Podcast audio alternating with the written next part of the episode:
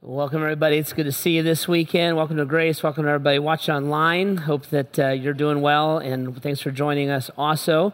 Uh, we're in a uh, series right now called Five Assumptions About God and Why They're Wrong, and that series is drawn out of this little book, and uh, we would love for you to have it. We're reading it together and then dis- and uh, discussing it in our small group. So if you haven't got a copy yet, you can get it out in the bookstore. If you're watching online, you can get it on the uh, the Grace Church bookstore. Just go to the website. You can find your way to it from there and pick up a copy. And uh, we're just processing through these assumptions and uh, just realize the importance that if we don't uh, have truth as the foundation of how we interact with God, if we have a false assumption in there, then we really go cattywampus as we start building our relationship with God, as we start interacting with the church, and as we even as even as we start interacting with each other. And so we've just said, let's let's double click, make sure that our thinking is right and squared away, and uh, really look at what Christ actually says, what the Bible actually teaches, and build our foundation off of that. So we've looked at the first three assumptions so far. Uh, the first assumption is that God just wants me to try harder, and that's kind of the, the knock it off, stop it, cut it out kind of a God. Is that who God is? Is that what he sounds like? Is that what he wants from us? So we double-clicked on that one. The second assumption is God just wants me to go to church. So God's, God wants me to show up at a holy place, a holy building, hear from a holy man, do holy traditions, and that's what God wants. I kind of pay homage to God maybe once a week or a couple times a year. Is that what God's looking for? Is that right or not? And then the third assumption is that God's never happy with me. Like, if you might make it to heaven by the skin of your teeth, maybe, kind of a thing. And is is God ever pleased? Is he ever on your side? Is he ever cheering for you and hoping for you? What does he think about his sons and his daughters? And so we've worked through those assumptions. And we pushed back against all those. And, and we really leaned into this passage in Matthew chapter twenty-two. A guy came to Jesus, has all these assumptions, all these things he's been taught. And so he goes to Jesus. He says, what's the thing? What what what do you want? What am I supposed to do? Jesus says this in Matthew chapter twenty-two. He says, here's the bottom line. I want you to love the Lord your God. That's the thing. Love the Lord your God with all your heart, your soul, your mind. And, and uh, later on in Mark, he says strength. This is the first and the greatest commandment. And the second's like it, love your neighbor as yourself. So what am I supposed to do? Church, try harder. What? Love the Lord your God, with your heart, soul, mind, and strength. It's the first and the greatest commandment. Second's like it, love your neighbor as yourself. And as the passage goes on in verse forty, he says, Jesus says, he goes on, he says, actually, all the law and all the prophets hang on that. In other words, if I don't build the foundation of loving God and loving my neighbor and make that the foundation, I'll get cattywampus as I go forward. It, it, I won't understand how to apply my efforts. I'll just think God wants me to try harder. I won't download what it means to interact with the church. I'll think God just wants me to be religious.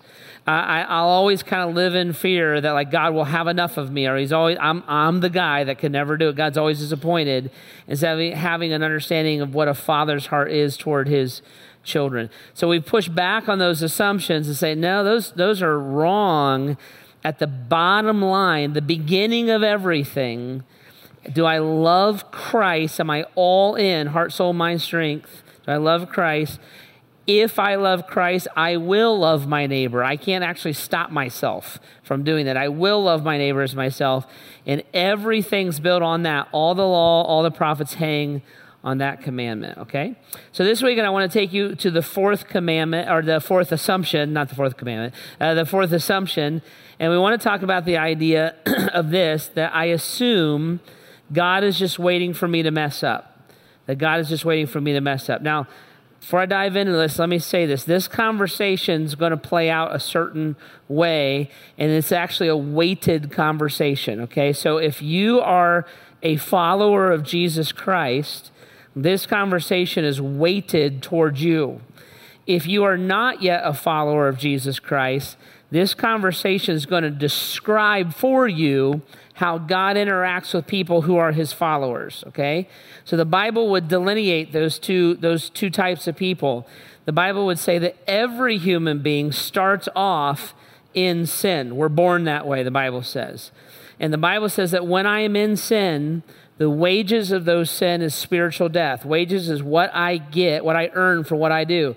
So the, I earn for myself spiritual death. And when I am in that place, the Bible says I'm an enemy of God in my heart. I'm in danger of the wrath of God.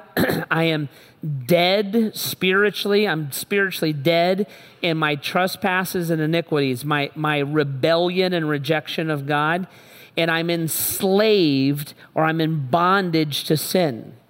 And that's that's who everybody is until they receive the forgiveness of Jesus Christ.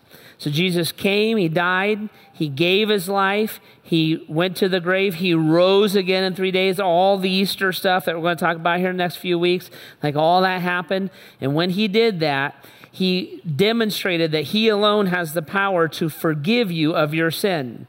And if we confess our sins, we admit that we need to have our sins forgiven.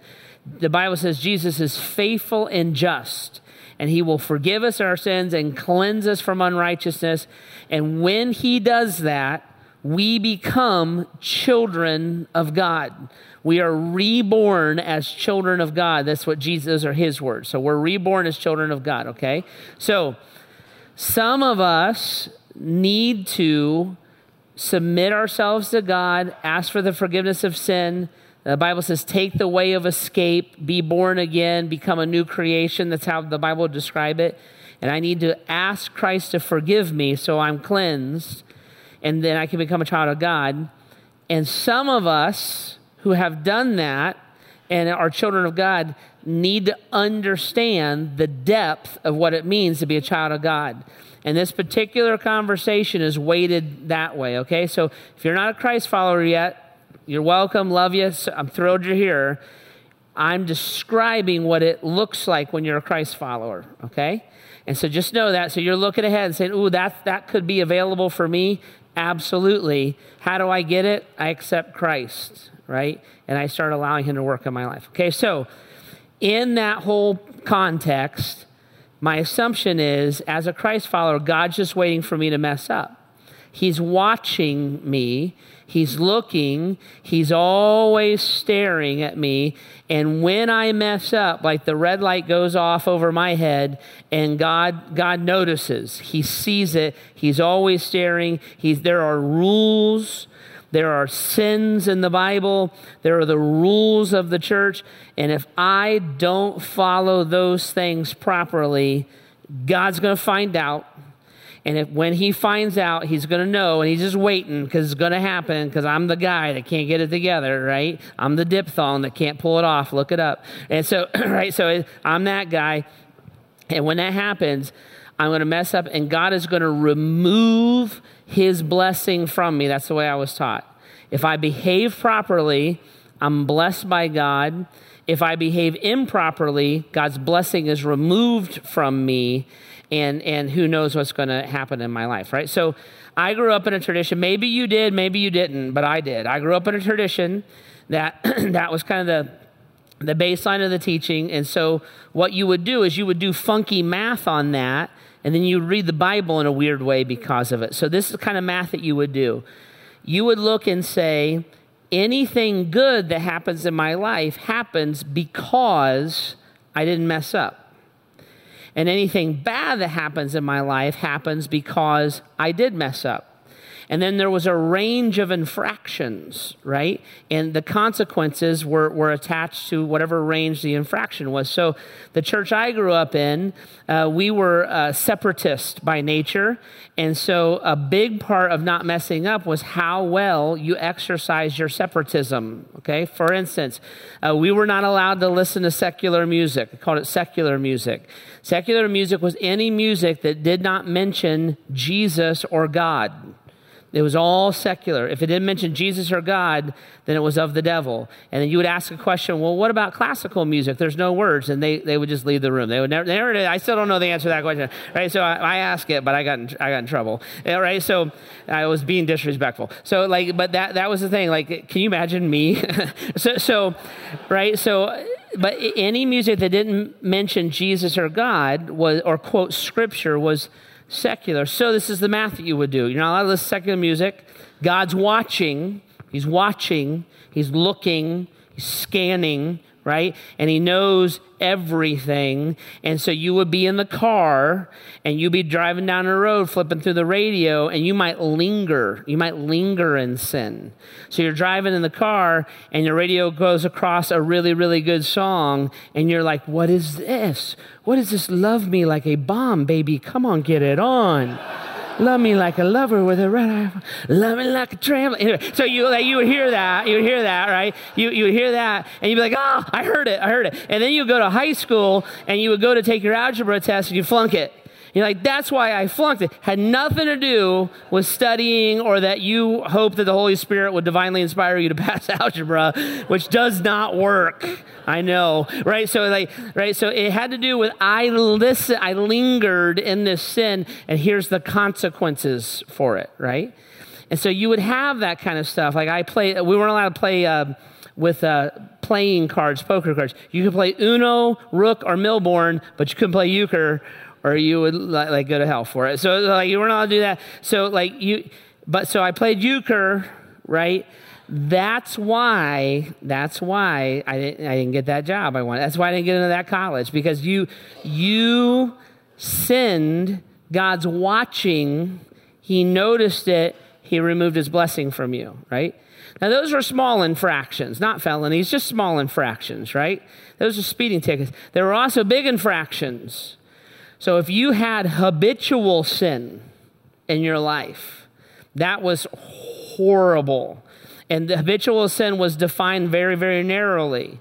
It had to do with some kind of sex or some kind of addiction. But it, it could only be non-Christian acceptable addiction. So you could be addicted to coffee, food, that kind of stuff, but not alcohol or cigarettes. That was unacceptable. And so like if you had that, that's that's what you're that's why this happened. You You know, you're addicted over here to, you look at pornography too much. That's why your marriage failed, right? You, you're addicted to a worldly lifestyle that you see, you know, the way they live. That's why their kids rebelled. That's, that's the math that was done. If that, you know, he's, he never really overcame the alcohol thing. That's why he has cancer. Literally, that was the math that was done. And you have this really big sin, and so God punishes God, and God is watching. He's always watching, and he's going to find out how it's working. And and if you just do that math like that, that's that's how that that works, right? So you had to do that. Not only not only that, but but we had to be separate from the people who were doing the sin. So not only were you not allowed to drink alcohol, you weren't allowed to be with the people who drank alcohol. You had to be removed from that. So you didn't have any unbelieving friends. You didn't know your neighbors. You only knew the holy people that was around you. So we weren't allowed to go to Applebee's. It's a big thing because there's a bar and a grill, right? And you, could, you couldn't go to the bar part because you don't even want to be associated. So we had to go to like Bob Evans all the time. I hate Bob Evans. Praise God for First Watch. But I'm just saying, right? Like, it's that it's that kind of thing where you had to be removed because God's watching and he's going to find out if you were even close to sin. And if he finds out that you were, right, that's what you're going to... And what, what happened is you start to read the Bible that way.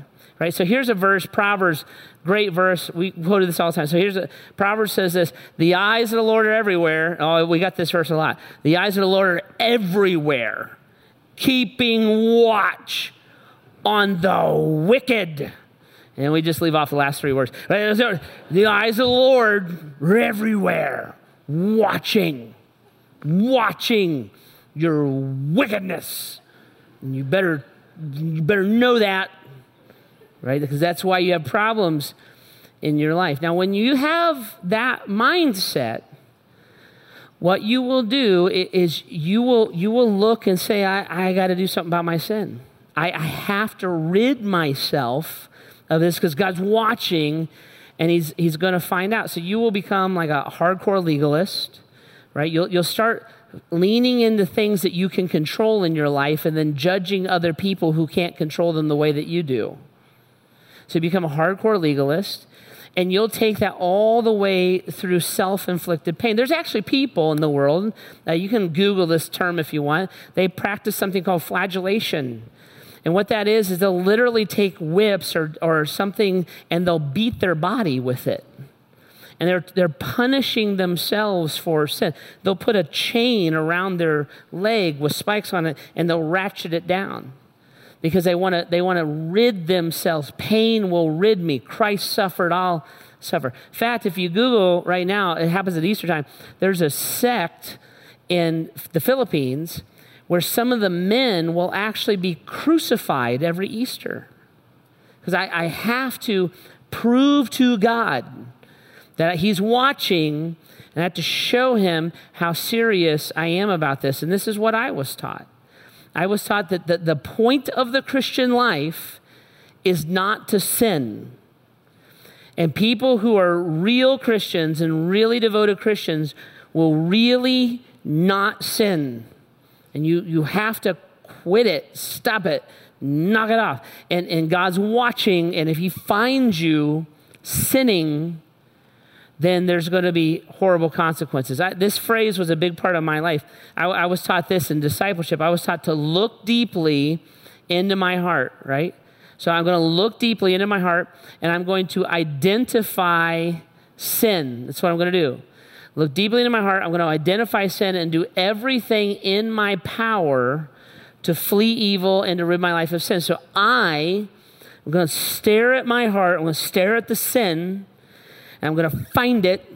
Did you did you lust? Are you are you worldly? Did you have materialism? Are you greedy? Are you selfish? I'm going to find it. I'm going to find every nuance of it. That's what I'm going to do. And I'm going to do everything in my power. I'm going to rip it out by the very, very roots so that I can have victory over sin. Because the Bible says to flee sin. That's what I'm doing. And I'm going to rid my life of sin. And I'm going to I'm going to stare at that and and. conquer that. I'm going to willpower my way through it, right? Now, here's the trap. If I stare at sin, if sin fills my gaze, I'm going to look at whatever sin I'm working on right now, my jealousy, I'm going to look at that. My covetousness, I'm going to look at I so want his truck. I'm going to not want his truck. Could be content with my eight-year-old Yukon, right? That, that see, it's that's I'm confessing, right? So, right, I, I gotta, I gotta, I gotta, I gotta, I gotta quit lusting. I gotta. This is what happens when I stare at my sin, and sin is what fills my gaze. What will I become obsessed with? My sin. And when I'm obsessed with something, what do I think about and struggle with all the more? My sin. Let me prove it to you, all right? Right now, right now, I want you to not think about a hot girl in a yellow polka dot bikini. Do not think about a hot girl. Don't think about a hot girl. Don't think about her legs, her long legs. Don't think about that. Don't think about that flowing hair as she runs gently down the beach. Don't think about, don't think about that. Don't, don't think about her her stomach and that little piercing in her belly button. Do not think about that, right? And you start thinking about it, right? All the women are like, oh, she's fat. So fat, right? And all the teenage boys are like, no, she's not.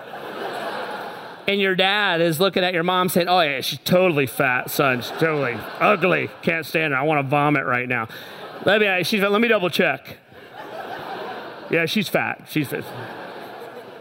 See, if, you, if, you, if you've got if you got sin filling your gaze, you obsess about sin, right? And and sin's going to, and you're going to, and then you, you take that and push that assumption in there, and now God's watching.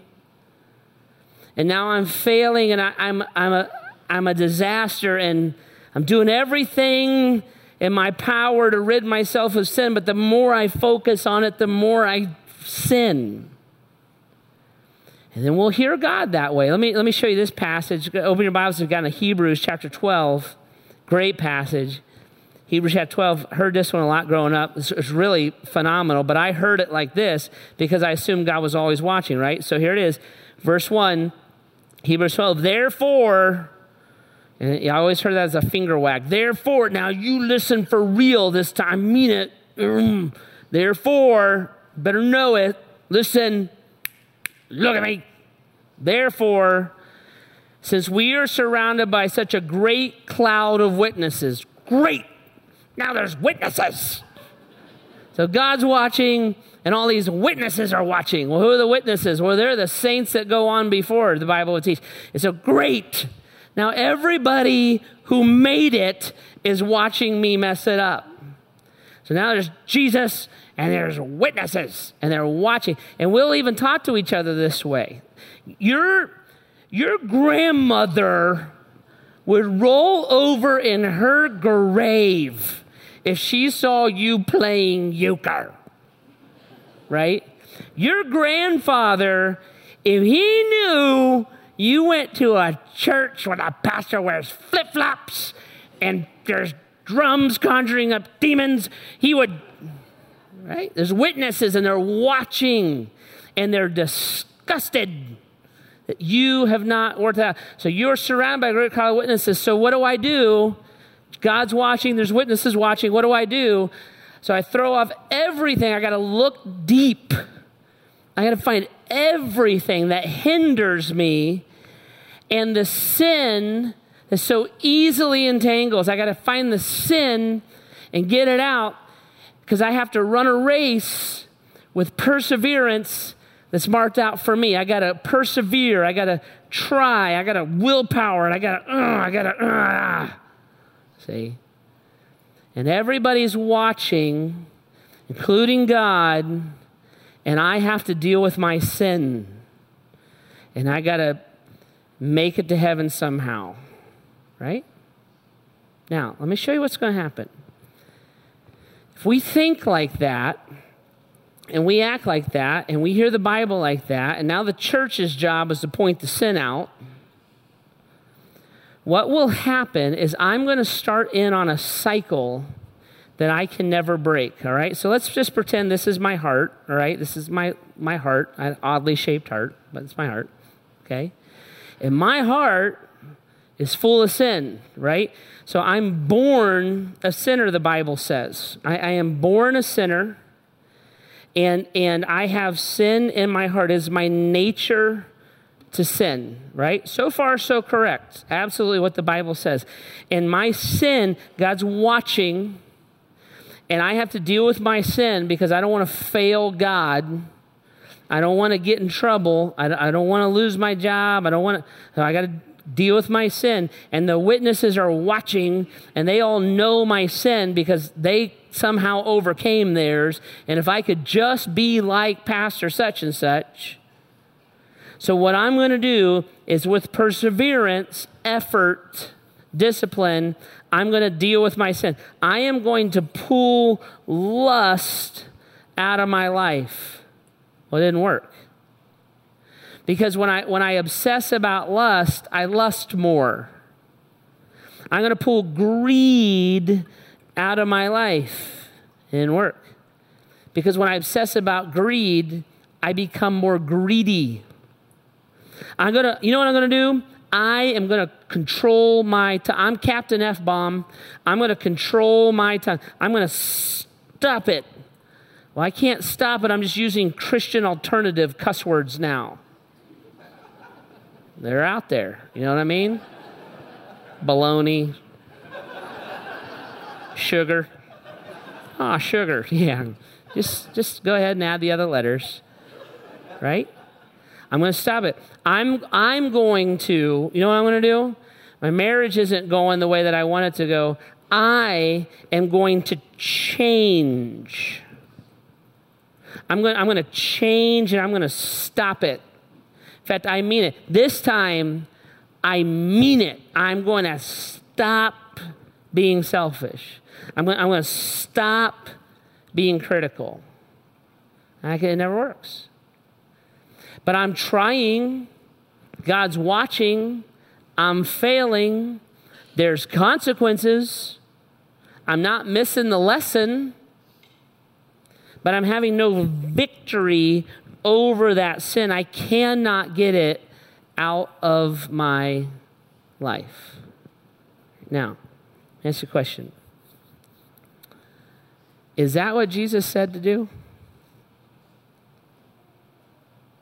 Did he, when the Pharisee came to him and said, what's the greatest commandment? Did he say, stop lusting? Is that what he said? I'm watching and you are a lustaholic. Stop, stop gossiping. Stop it. Is that what he said? Before you do anything else and even associate with me, start giving your money to the church, you greedy, materialistic. Is that what he said?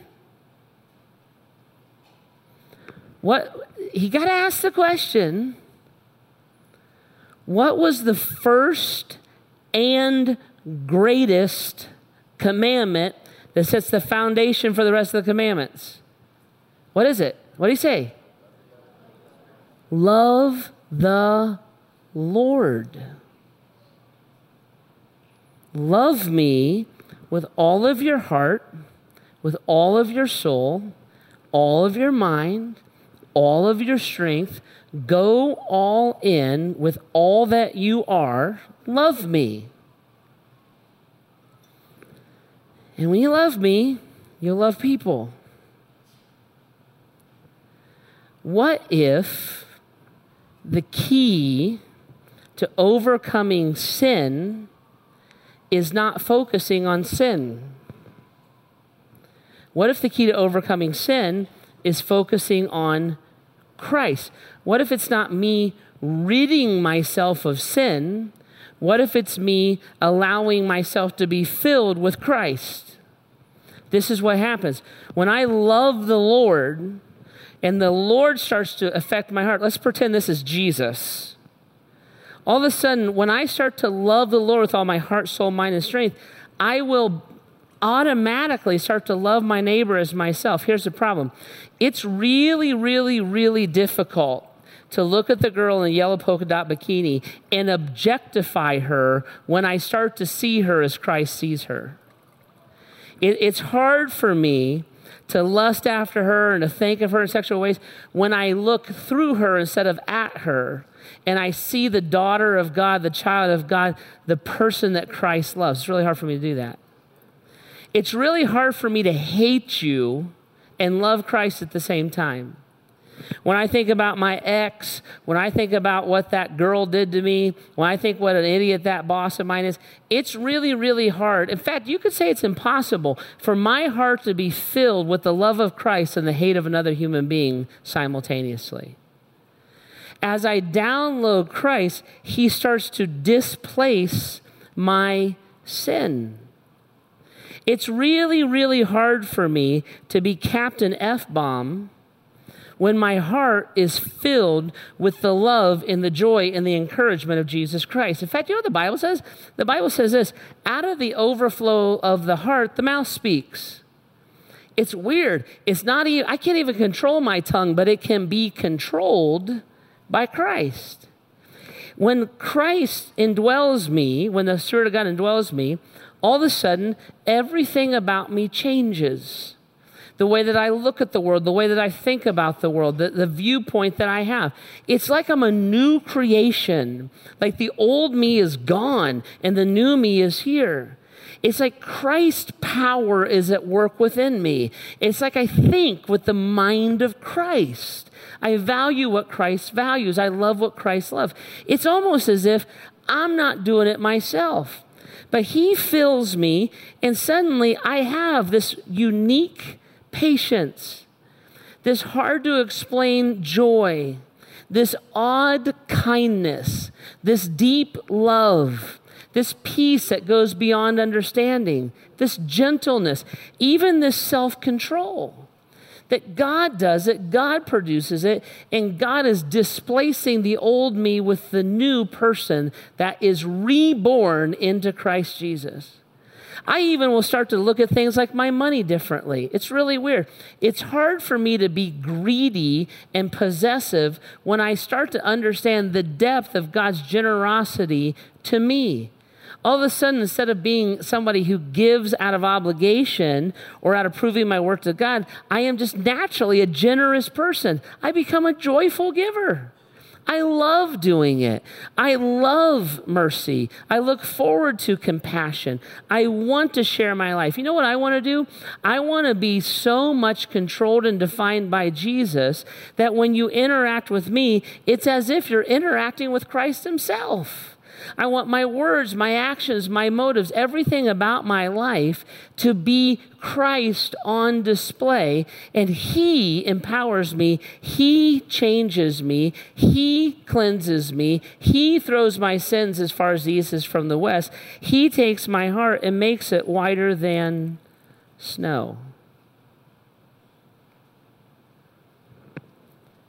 Why do we deal with our sin? The point of the Christian life is not to not sin. The very foundation of the Christian life is to love the Lord your God with everything in you. It is such a, a radical plan because it's easy not to sin if you just pick your top five sins. It's easy not to go to the movies. It's easy not to drink alcohol. It's not that big of a deal. It's easy not to smoke. I don't smoke.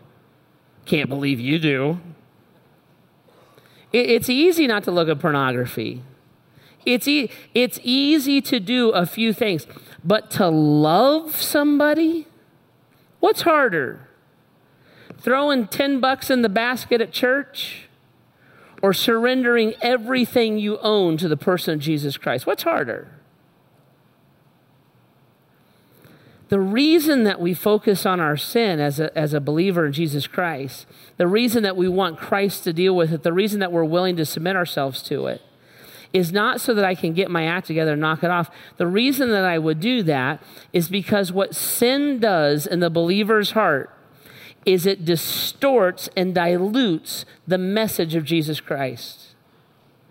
I, I'm going to have a really hard time telling her about Jesus and sleeping with her at the same time. I'm going to have a really hard time being a, being a clear conduit about Christ and gossiping about all the other moms. I, it's going to be impossible for me to express the joy of Christ when I'm full of bitterness, resentment, anger, slander, brawling, and malice. The reason that I want, that I flee, that I want to get away from sin is so that when you look at my life, you can clearly see who Christ is and what he wants to do for your life. You know what I want? I want to love you the way that I've been loved. I want to forgive you the way that I've been forgiven. And only Christ and his power can cause me to function that way. And when I get rid of that assumption that God is just waiting for me to mess up, he's watching, he's looking, I knew you were going to do it, and I get rid of that assumption, is that really what God's like? Is God a vindictive father who just, I ah, finally get to lightning bolt that one? Would a loving father, if their son asked for bread, give them a stone? Or am I reading it all wrong? If I go back to Hebrews chapter twelve and I read it without the assumption, how might I hear it? Ready? Therefore. Instead of, there, you better listen to it. Hey, by the way, guys, listen to this. This is fun. Therefore, since we're surrounded by such a great cloud of witnesses, what are they doing? What are they witnessing? What are they cheering for? Your righteousness. Your becoming more and more like Christ. Maybe grandma is no, maybe finally she's with heaven. She's like, you know what? You could have played Euchre the whole time. And it, maybe she's looking at you and saying, you know what? That stuff's not the important stuff. Here's the important stuff. There is nothing better than loving someone. Boy, listen, if your life could project the life of Jesus Christ, listen, don't, who cares about that stuff that's going to rust? You, if you want to lay up treasures, it really does pay off. Everything in this book is legit. Man, I wish that, do that. I'm cheering for you as you run the race.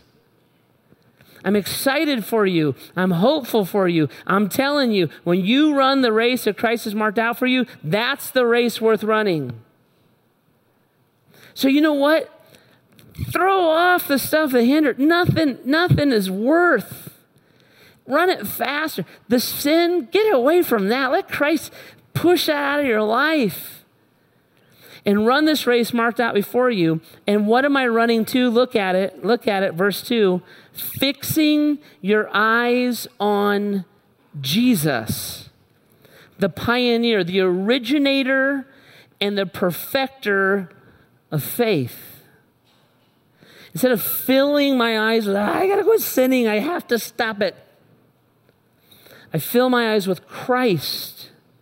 Paul says, I want to I want to know Christ. I want to know the power of his resurrection. I want to share in the joy of his resurrection. I want to know the heart, the mind of Christ. I want it to transform me every day. My goal is to get up and not sin more. My goal is to get up and be more and more in step with the Spirit of God. To understand a new aspect of God's love for me, his generosity, his compassion, his grace to me. And when I understand, when I love him like that, what happens is I'm going to start looking at people the way that Christ would look at them. I'm going to see myself as an ambassador for Christ everywhere I go, everything that I do.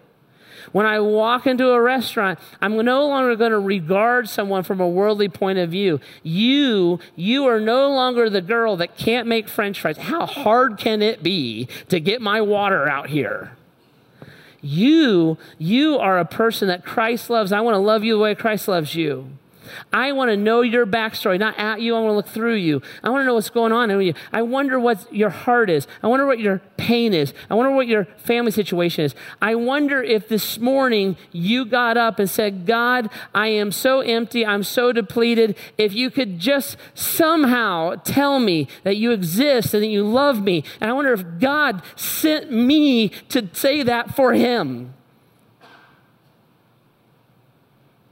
That's That's worth throwing off stuff and unentangling stuff. That, that, when I love like that, I won't be selfish. When I love like that, I, I want to leave you a monster tip. I don't care about my money. And it's Christ that does that within us. I start to hear the Bible differently. Big verse I heard a lot is, your, be sure your sins will find you out. Oh, I, he's going to find you out. I'm watching. Eyes everywhere. Is that the way a loving father talks to his children? Or is that a loving warning? Son, daughter, listen. Your sins are going to find you out. Nobody gets away with the affair. Nobody does. Nobody gets away. You, do you know one greedy person who's happy? It, that sin is going to find you out. You know one selfish person who's actually happy? That sin is going to find you out. Do you know one arrogant, cliquish, snotty person who's secure on the inside? That sin is going to find you out. Son, daughter, get away from it. Right? But aren't the eyes of the Lord watching? The Bible says it. Yeah, just read the last three words. The eyes of the Lord are everywhere. He sees the wicked and the good. Could it be that your heavenly Father is looking at you, cheering for you, going before you? Maybe if he's before you, who can be against you? You can, you can do what Christ, you can be transformed because the power of God's with you. The Bible also says the eyes of the Lord are everywhere in First Chronicles. You know what it says? He's looking to help the righteous. Oh, I see you right now. I see you. You're tempted. I want to help you. I want Holy Spirit is going to bring to bear a, a, a part of Scripture to your mind right now that you can lock onto. It'll help you. You're confused right now. I see it. You're confused. You're not, you know what? Don't lean on your own understanding. Lean on me. I'll make your path straight. So come to me. I see you right now. You're, you're raising these kids. Every parent's a rookie. How in the world do you do this? What am I supposed to do? How's the Bible tell me I'm doing it wrong? Wrong. How does the, what does the Bible teach us about the heart of a father? And how can I translate it into my life? What is God's mind? What is his heart? What does he say? What are the examples? What's the metaphor? What?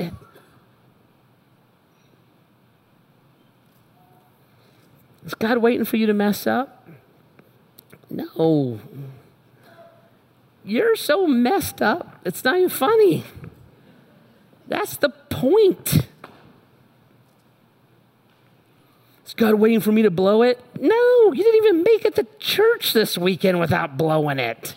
I know what happens in the Honda Odyssey minivan on the way to church. I have six kids. Think I don't scream at them on my way out the door? Of course. The whole point is we're powerless. The whole point is we can't do it. The whole point is we don't have any self-righteousness. We can't make ourselves righteous. Who transforms the heart? Christ. Who displaces Christ? See? Now, Jeff, boy, that sounds like you're getting soft on sin. Nope. I'm getting radical on love. And when you love someone, your behavior will modify in ways you never thought imaginable. You're just clicking off a list. It's no big deal. It's easy. Easy peasy. If I love you, if I got to find the three ways to keep Heidi quiet, keep her off my back, easy. I don't even have to go home to do it. But to love her, there, you know, five steps to perfect kids. We don't have perfect kids. That book would sell. But to love them, to love a neighbor, to love the church, to love an enemy, that, that's radical. It's life-changing. It's all in. It's never-ending. It, it causes, I have to die to myself to do it. Don't smoke, drink, chew. Date girls who do. Easy. Love the Lord your God.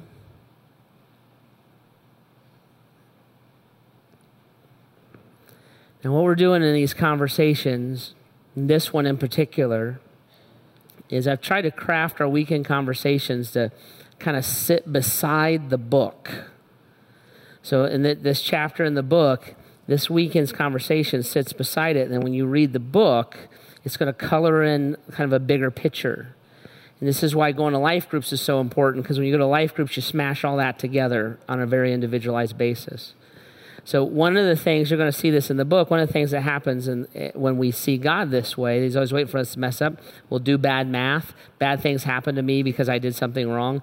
And what that does is it means that we don't know how to go through trials. And we just assume if something bad happens in my life, God's abandoning me. And it's it's comical in a sad way. The, the Apostle James says the exact opposite of that, like literally the exact opposite. But because we have this assumption, it's we we have a terrible time doing this math over here. If we move the assumption, everything changes in our perspective about God, our perspective about each other. So the book's going to take you down that path. You need to take an, add it, add it to this. Do that in your life group, and, and you might be shocked. Might be shocked what happens, right? When this all comes together. In between services, my friend came up to me and he, he said, he goes, "You're fired up this weekend." And I said, "Yeah, I'm I'm, I'm leaving for Florida in about an hour."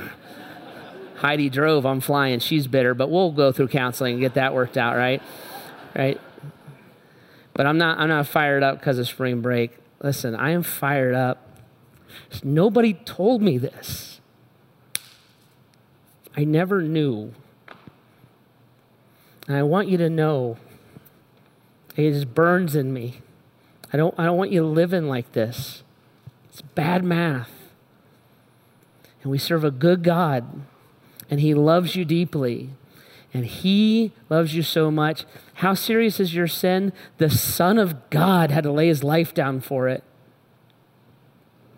It's a big deal. It's the biggest. And he defeated it. And the way that we overcome that is with him. Nobody told me that. I never knew that. My whole relationship with God was so messed up for so long, I just I just quit caring about it. When these lights came on, it was life-changing for me. A big verse I heard a lot was John fourteen fifteen. Great verse. Jesus said, in the verse, he says this, Jesus said, if you love me, you obey what I command. And, and so I was taught that, and I was taught it this way. If you love me, you will obey what I command. You will do it. You will knock it off. You will stop it. And I am watching. And so I tried, and I tried, and I tried, and I tried, and I tried to obey what he commanded, and it never worked. It never got over my lust. Never got over my selfishness. Never. And when I found Christ and asked for the forgiveness of my sin and yielded my life, became a follower of Christ, and I wasn't just trying to get out of hell, I was trying to know and love and follow Jesus, a friend came to me. I'm forever indebted to him. And I said, what do you do with this verse? He said, Jeff, you're listening to it all wrong. Just like these other verses, you're listening to them all wrong. He said, what if it sounds like this? What if Jesus, what if Jesus said, if you love me, you'll obey what I command. If you love me, you'll obey what I command. If you love me, you'll look at people differently. If you love me, you'll want to change. If you love me, if we change the foundation, first and greatest, Jesus' words, and we put our effort, so to say, into knowing and loving and receiving the depth of what Christ has already done. See? All right. I'm going to pray for us, and the band will come out in a minute as I pray, and they will take us into a time of thought and reflection. And I'm just going to leave it there. I told you guys, like, I can't, I can't even finish these conversations in this setting. You have to get into groups and, and let spiritual leaders there and your friends like process these things through. So what I, what I want you to do, or I want to invite you to do in these moments, is just be with God. Just be still. Don't worry about, get a cup of coffee in five more minutes. You just be still and, and, and just let the Spirit of God work in your mind and in your heart. And these conversations are so personalized, right? I, I could give you a thousand examples that are only mine, and you could give me a thousand more that are only yours. But the basic assumption, right? If God moved that and put in this truth, what would the trajectory of your walk with him be, right? So give him that freedom in these moments, right? Jesus, we love you. Help us. I get so passionate about this. My, you've just altered my life. I'm so grateful, and I love you so deeply. And Lord, I, I um, the idea that you would rescue us, that you care, that you're here, you be involved. Lord, I, I just pray that this awakening could happen in other people's lives the way that it, it happened in mine. And so, Holy Spirit, on the deepest levels, in the most individualized way. For everyone, Lord, in the sound of my voice right now, if you would press in and take hold, if your if your presence and your truth would be felt, we would be grateful. And God, bring our hearts in line with yours, and uh, let our identities be lost in yours, and change us in these ways. Be with us now, Lord Jesus, in your name, amen.